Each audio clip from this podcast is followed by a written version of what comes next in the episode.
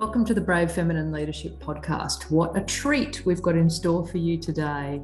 Um, some of these interviews you may have listened to before, but what we've done here is we've gathered together a response from over 20 of the incredible leaders we've spoken to to my favourite question. The question is, from their perspective, what does brave feminine leadership mean, and do they think it needs to change? Sit back and enjoy their responses, and I can't wait to hear which ones resonate with you. The first conversation is with Ann Sherry. Ann's one of Australia's leading business executives with a career that spans government, banking, and cruise. And today she's the chair of UNICEF Australia and non executive director with NAB, um, Sydney Airport, and Enero. She's a passionate advocate for females, and uh, let's hear her describe brave feminine leadership.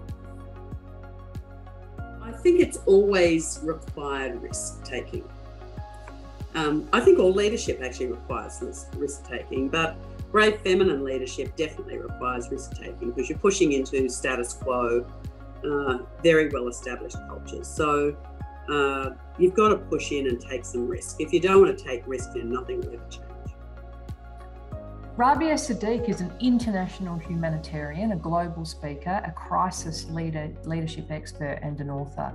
She's a multi award winning international humanitarian lawyer, a retired British Army senior officer, a former war crimes and terrorism prosecutor, and a hostage survivor. Rabia has an incredible story. Hear what she believes brave feminine leadership means. For me, brave feminine leadership is embracing without apology our whole self and our true self and our feminine power. Mm. Um, but not in a masculine way. It is about embracing all that is feminine and owning that without apology. It's about using what we um, have best um, as part of our, um, uh, I guess, tool set, which is heart and values and resilience. Next up is Laura Berry, CEO of Supply Nation. Laura's nurturing, down to earth, and brilliant. Hear this amazing First Nation women's definition of brave feminine leadership. Very much, you know, leading from a nurturing and empathetic lens, um, making it personal and sort of removing that ego from the way that we interact and lead our people and our teams. Um, and, you know, I think in the past that may have been seen as being weakness, you know, showing emotion, being empathetic, telling personal stories. Um, that's certainly the way we work in Indigenous communities. We tell personal stories. That's how we get to know each other. Um, so I think it's really a show of strength that you can be vulnerable and show that, um, and through that, be much more understanding of the people that you're leading. Louise Adams is the Chief Operating Officer at Aurecon and was the CEO of their Australian business when we spoke. She inspires hope that we're building momentum in seeing more female leaders. I think that um, in terms of how does it change, I think it perhaps just gets a bit braver. Um, I really do think that uh, the skills and attributes that um, that are that we would put under feminine leadership are coming into their own uh, post uh, in a post-COVID world. Next up is Natalie Charles. She's the principal of Mentone Girls Grammar and encourages her students to find their voices early and to challenge dissent and debate, all in the name of empowering girls. Let's hear her definition of brave feminine leadership. Oh, I think the word brave is the big one. And I think that um, in the last, say, decade and even in the last couple of years, that sense of what it means to be brave as women has really shone through. That it's, it's, and it's, feminism has always been brave and i think bravery is taking on something that you're not quite sure how it's going to end up but that you know deep down you've got to find your voice you've got to take action so brave feminine leadership um, I think, is going to be the next wave of feminism, to be honest. That we're allowed to be feminine, you know, not like men, not as men do, but to find our own context in our own way. Sangeeta Venkatesan is the chairman of Fairvine Super and the CEO and co founder of Applegrove Capital. She is no stranger to breaking through the glass ceiling. Thus far, she's the only female who's been the CEO of a stockbroking firm in Australia, a fabulous response to what is brave feminine leadership. More, more women feeling confident that they are good enough and perhaps not being shy to be authentic. Uh, we often try to portray leadership in a particular style, and we often try to fit in that mold. And our leadership style is clearly different from what has been the case historically. Mm. And we shouldn't be shy to embrace that and choose our style that suits us and that brings out the best in us. Penny Locaso was voted one of the most influential female entrepreneurs in Australia. She's the world's first happiness hacker. I think our mindset around what it looks like might need to change a little bit because I think, again, perhaps we have conditioned ourselves to believe in someone else's definition. So perhaps the most powerful thing is to ask ourselves the question that you're asking us. Oh, I love that. Yeah. Yeah, so I think that it means different things to different people, and coming up with your own definition is one of the most powerful ways to live and breathe. Sarah Harden is the CEO of Hello Sunshine, a media brand that's anchored in storytelling and on a mission to change the narrative for women. Here's Sarah tell me what brave feminine leadership means to her. Something around the inclusiveness and the collaborative way um, that I see women leading um, that doesn't just feel good, but it actually creates more powerful leadership because you can bring whole groups of people, whole organizations, whole populaces, whole voting blocks um, with you. And I think that's that's deeply transformative. Professor Laura Kray is the Ned and Carol Spieker Chair in Leadership at the Haas School of Business in Berkeley. I love her explanation of what brave feminine leadership means to her being an independent thinker and being willing to speak your truth. And that's not to say that there aren't sometimes consequences and mm-hmm. costs for doing so, but um, not, you know, sort of allowing that to to stop you, right? Because we're, all, I mean, for me, that's like what living a life of meaning and purpose is about. And so I don't think it needs to change. I just think we need to grow that muscle, you know, and and, and really keep it alive. Mani Thiru is the Space Industry Development Leader for Asia Pacific at Amazon Web Services, and she won the 2021 Women's Agenda Leadership Award for Emerging Leaders in the Private Sector. Mani has a wonderful voice that she shares broadly, and I love her definition of what brave feminine leadership means to her. At least in corporate worlds, we, we tend to talk about companies and forget that a company is actually, you know, the sum part of all its of all its people. And we know that we know that women make a tremendous difference in leadership positions. We know that, and there's research and, and, and informative research that shows that companies are better off when we have more women in leadership roles, um, particularly when it comes to innovation, unlocking you know more business growth and driving positive social and environmental change. Um, and I think I think I'd like to see this world more and more of this world, more dynamic women with purposeful agendas. Natalie Walker is a founder, non executive director, and advisor, and as she shares, is guided by her North Star. It's an incredible opportunity to interview her and to just soak in what brave feminine leadership means to her. When a problem needs to be solved, they are there when something needs to be done, when shit needs to get done, they are there. Um, we had a I had a thing come up with another organisation that I'm involved in um, early this week, and I sent off a text to Julia. I said, Julia, can Goodstart help out with this? Within five minutes, she had rallied a team. Within 24 hours, her team had connected with the team in the organisation that I was working with, and a problem, a very big problem has been solved just get in and get it done and and um, and it was all driven by a sense of we can't let an injustice can go on and what role can we play in making sure that that, that doesn't happen.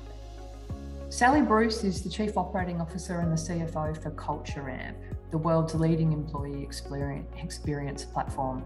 Sally is really clear on the personal power that leaders have to make a change. Hear what brave feminine leadership means to her. Conversation recently um, uh, with some chief executive women colleagues that we have to be braver. We have to be braver because yes, there are more consequences for women for being bold. Yes. There absolutely are. Let's not pretend there's not. But if me, as a white and privileged woman, can't take those risks, how can I expect anyone else who doesn't have all the natural born favour that I have?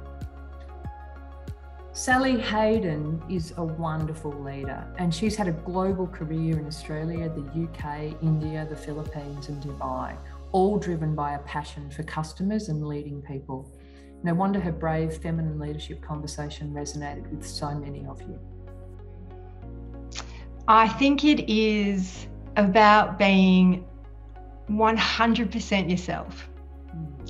So, that total human leader, um, wearing pink if you want to, um, vulnerability. So um, it's okay to be vulnerable because that's you in that moment, and just bringing that um, as well as courage. Tony Johnson had a long career at EY and made some significant uh, changes to the landscape for females as part of that organisation. He's a brave feminine leadership ally. Let's listen what brave feminine leadership means to him. It shouldn't be seen as just for women um, to demonstrate brave feminine leadership, but it should be for, for men and women to support, uh, coach, mentor, sponsor brave feminine leadership. So we've all got a role to play and, and maybe I'll close by saying we've all got a role to play, and it's so rewarding if uh, can make a difference or an impact in, in, in this way. Sarah Hunter is the Managing Director of Officeworks. With incredible support from a line of strong females in her family, is it any wonder she has a clear idea of what brave feminine leadership means to her? It starts with being authentically yourself and being honest about it um, and being true to who you are.